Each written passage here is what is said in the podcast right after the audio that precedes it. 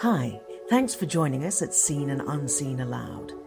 This is where you get to listen to a curated collection of the editor's top picks of our recent articles. For when you need to be eyes free or hands free, but still want to discover the seen and unseen.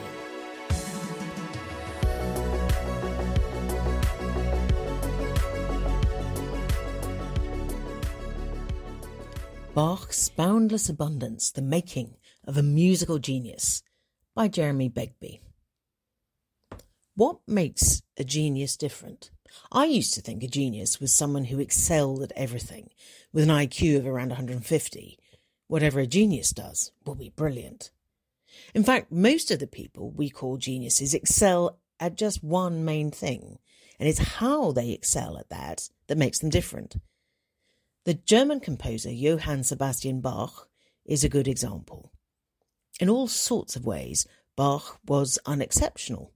He didn't lead an especially dramatic life. He was a working musician with a stint as a court musician and much longer stints as a church music director, latterly in Leipzig. In this respect, there were many like him at the time. He travelled very little. Socially, he was fairly conventional and conformist for his day, certainly not the sort to rock any political boats. He produced a huge quantity of music, certainly, but then so did many of his contemporaries. He was a Lutheran Christian, that is, he belonged to a wing of Christianity that followed the teachings of Martin Luther, the reformer who ignited the Protestant Reformation. As a Lutheran, he was devout, but not exceptionally so for this time. He knew his Bible well, but so did hundreds of others in his day. He wasn't a great writer of words. Like many musicians, he could be grumpy. He didn't suffer fools gladly and was a hard taskmaster. He hated it when people tried to get out of doing hard work. He was not particularly well known during his lifetime, certainly not an international celebrity. In short, if we had met him socially, I doubt if we would have found it a memorable experience. And yet, he changed the face of Western music, not simply classical music, but every musical style from concert to folk, jazz to bebop, early pop, Lennon McCartney were huge fans, to hard rock. Nothing was the same after Bach. Over the last 300 years, there is hardly a single musician who has not been impacted by him in one way or another, even if they might not know it. So, in what does Bach excel? Why is he the most revered musician in history? People answer this in different ways, but for me, it comes down to something very simple. He turns the Christian life into sound to a degree no one before or after has come close to matching. This is not to say he is always preaching at you. He does proclaim, certainly. But the musical sounds he generates do not generally send messages. Rather, they help you feel what it's like to live in this world and understand the world as a Christian. Take, for example, his mammoth masterpiece that tells the story of the suffering and death of Jesus as told by Matthew in the New Testament, the St. Matthew Passion. Right from the start, you do not simply hear about or observe the drama, you're taken inside it. In the opening scene, Jesus trudges on the Via Dolorosa to his crucifixion. Strings, basses, and cellos pound away on one note in a faltering, dragging rhythm. Other instruments tug away from each other in fierce dissonance. All this is in a dark minor key. We are made to feel in our bodies the slow, lumbering, doom laden march of this man to his execution. But that is not all. On top of this, two choirs enter, singing to each other. The one asks puzzled questions Who is this? And the other replies by unfolding the meaning of this strange procession. The condemned man is carrying the weight of the world's human guilt over this, a third choir enters, usually a boy choir, in today's performances. These are the singers of the heavenly Jerusalem, far above the action, intoning an ancient hymn, Lamb of God. Fittingly, they sing in a secular rhythm, in a positive major key. Here, God is winning back, healing his broken world, our world. Bach piles all these layers on top of each other so we hear them all at once, something only music can pull off. It is impossible with words alone. We trudge with Jesus as he identifies with us at our worst. Yet at the same time, we are surrounded by an eternal assurance that here God is doing his climactic work. Another especially pointed example of Bach's inside view comes when Bach tackles one of the most famous scenes in Matthew's story. Peter, supposedly Jesus' most loyal follower, has just publicly denied he even knew him. And this despite pledges of unswerving loyalty. He retches inside as his beloved leader is led away to his trial and death. A tenor soloist sings Matthew's simple sentence, and Peter went out and wept bitterly. That is about as terse as you can get. But Bach strings these words out over a tortured, tormented melody, close to the sound of a person wailing with grief. When we reach the word out, as in Peter went out, Bach has the tenor sing a top B, the highest note he sings in the entire work. A musical going out is linked to a physical and metaphorical going out. And all this happens over the most anguished, dissonant, harsh harmony. It's painful to listen to, which is, of course, the point. Again, Bach is not depicting something at a distance. He doesn't even want us to feel sorry for Peter, for this is not about someone else. It's about us. He wants us to feel something on the inside. That we have betrayed the one who, more than anyone else, has been prepared to die for us. Two glimpses of a Christian mind in action. But just as remarkable is what Bach can do without any words at all.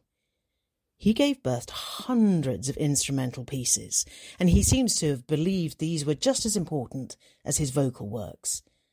That's because he believed musical notes, melodies, chords, motifs, riffs, harmonies carried their own power to help us sense what it feels like to live in a world brought into being by the Christian God. A lot of Bach's music for instruments comes alive when heard in this light.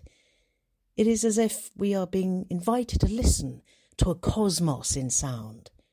A towering example is his famous chaconne in the Partita in D minor for solo violin.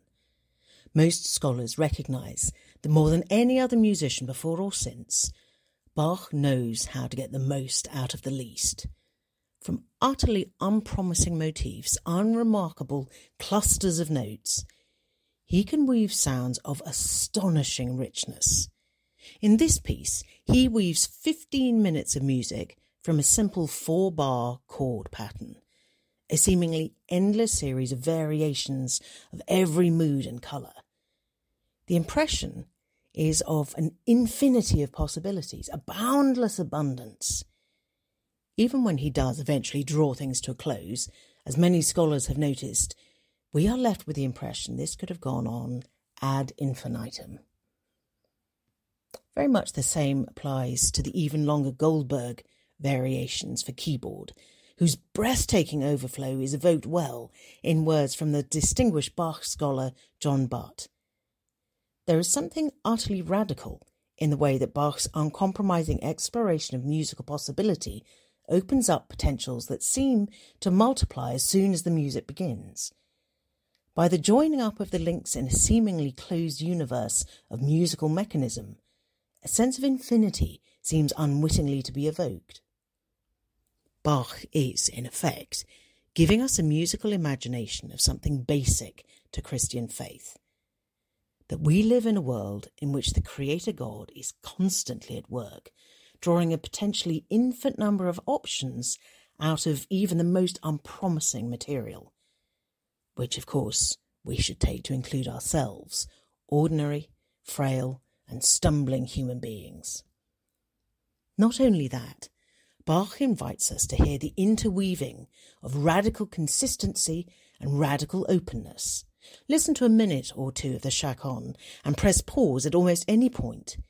It's very hard to predict what will happen next, even if you know the style well. And yet, what does happen makes perfect sense. In other words, it sounds as if it's being improvised. This is why jazz musicians are so intrigued by Bach's music. There is nothing deterministic about it. We're not inside a machine or something that must unfold in the way it does. And yet it is anything but arbitrary or absurd sounding. Bach seems to have sensed what many contemporary physicists will confirm. We don't live in a fixed universe in which the future is simply the unwinding of the past. And yet the world has a regularity to it, a dependability. It makes sense. In Bach's imagination, as in the Bible itself, God is not arbitrary or fickle.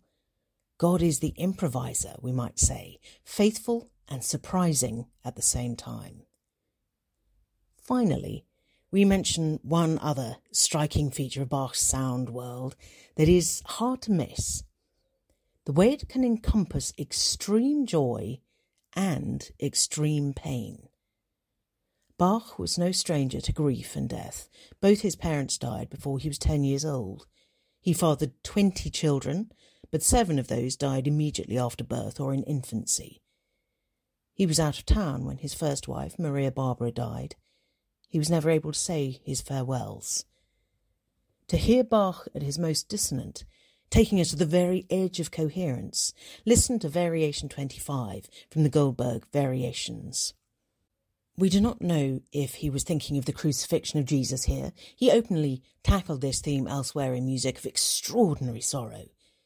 But in this piece, he plumbs such dark depths, it is hard to believe there is no connection at all. For Lutherans, the death of Jesus was the very center of God's engagement with the world, the point where God identified most intensely with us in our darkest depths.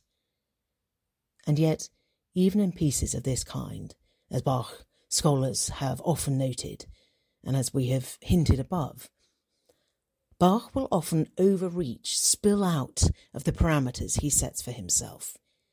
The ecstasy you will hear in the Et Resurrexit of the Mass in B minor is a good example, where the raising of the crucified Jesus from the dead is translated into music that might well be called hyper energetic. Again, Bach doesn't allow us to observe and contemplate things from a safe distance. He's trying to catch us up into a life that, by its very nature, is uncontainable. As with so much of Bach's music, dance is the fundamental dynamic here. It is hard to keep still when surrounded by the cascading momentum. With a twinkle in his eye, he adds an orchestral postlude that, by conventions of his time, was wholly unnecessary, gratuitous, excessive. A fitting testimony to the superabundant character of what he believed happened on Easter Day.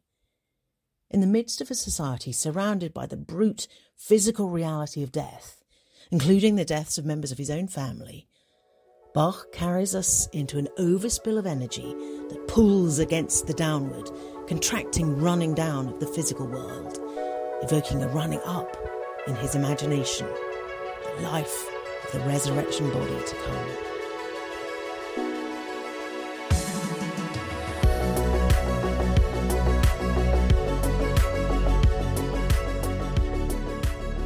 Bed rotting and an old art of rest by Lianne Howard Dace. There's a trend doing the rounds on TikTok which is attracting a fair amount of comment. The practice of taking at least a day in bed to recuperate when you're running low on energy. Gen Z are, with characteristic directness, calling it bed rotting. At first, this sounds like nothing new. People have been taking to their bed for centuries. Gen X might have called it vegging out. Millennials would call it a duvet day.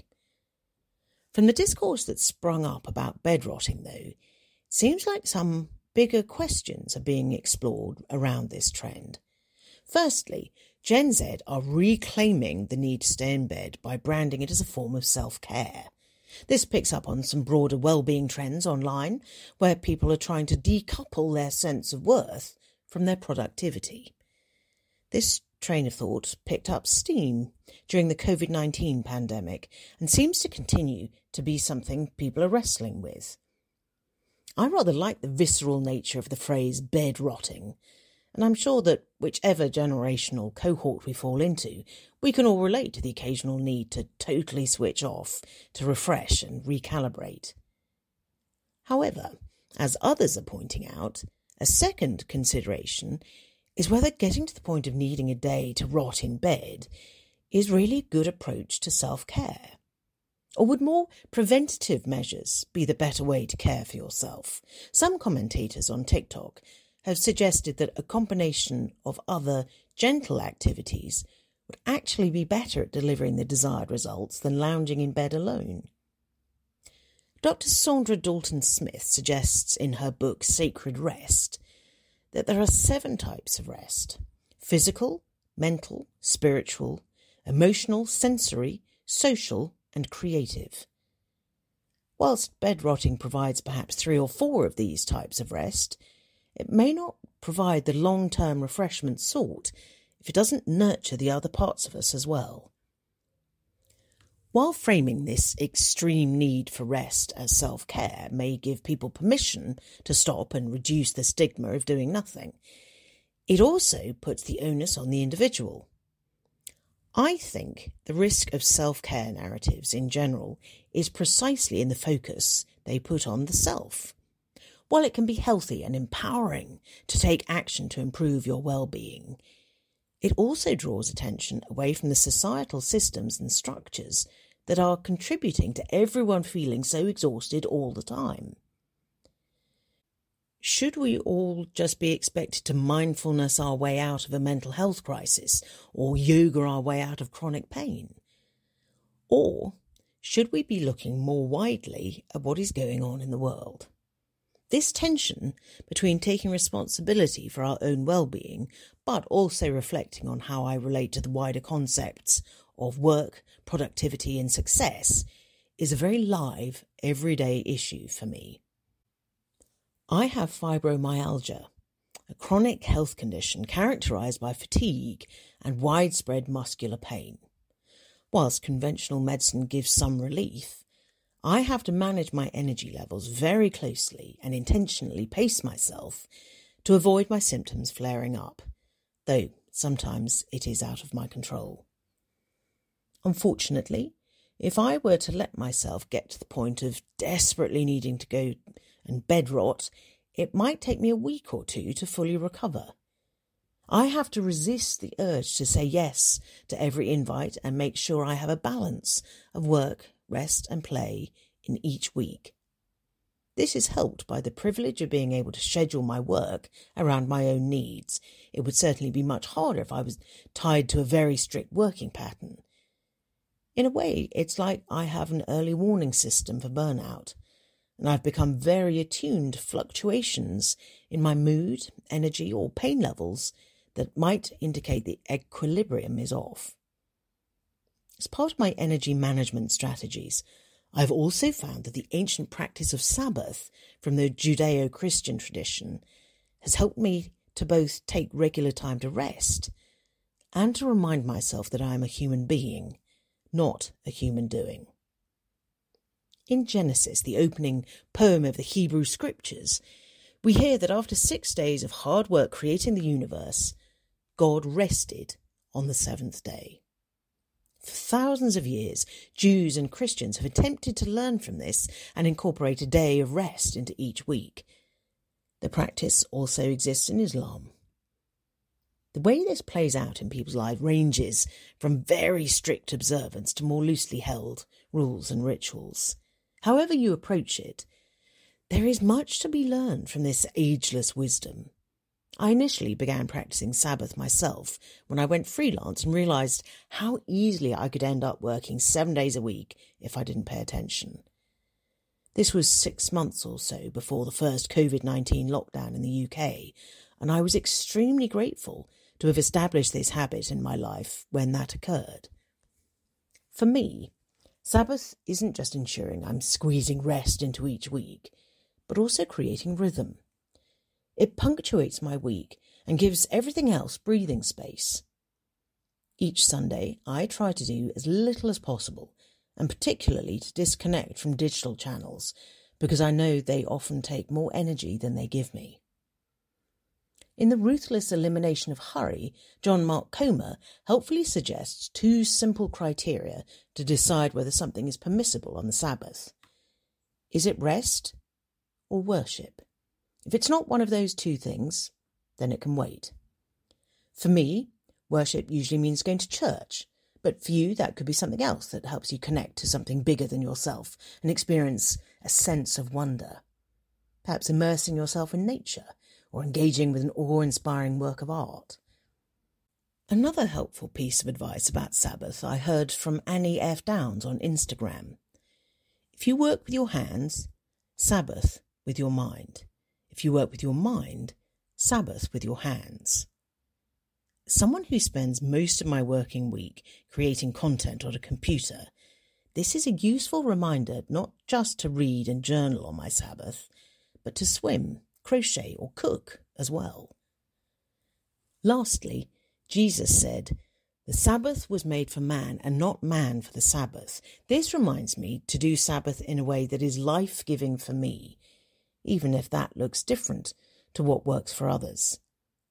These guidelines have helped me establish a practice of Sabbath, which provides clarity and routine whilst being expansive enough to allow me to give myself whichever type of rest I need at a given time.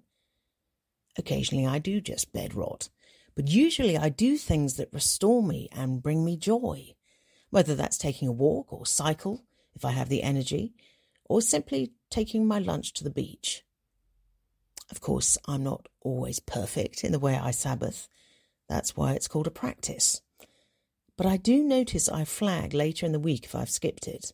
So even if I occasionally switch the day or bend one of my rules for a practical reason, I keep coming back to it. If you don't already, I really encourage you to try the routine of Sabbath for yourself. Pick a day of the week that works for you, put some boundaries in place, try it for a few weeks and adjust accordingly. Treat it as an experiment, a gift to yourself, and perhaps as a little way to opt out of the madness of modern life for a beat. And by all means, bed rot if you need to. As Brene Brown says, it takes courage to say yes to rest and play in a culture where exhaustion is seen as a status symbol.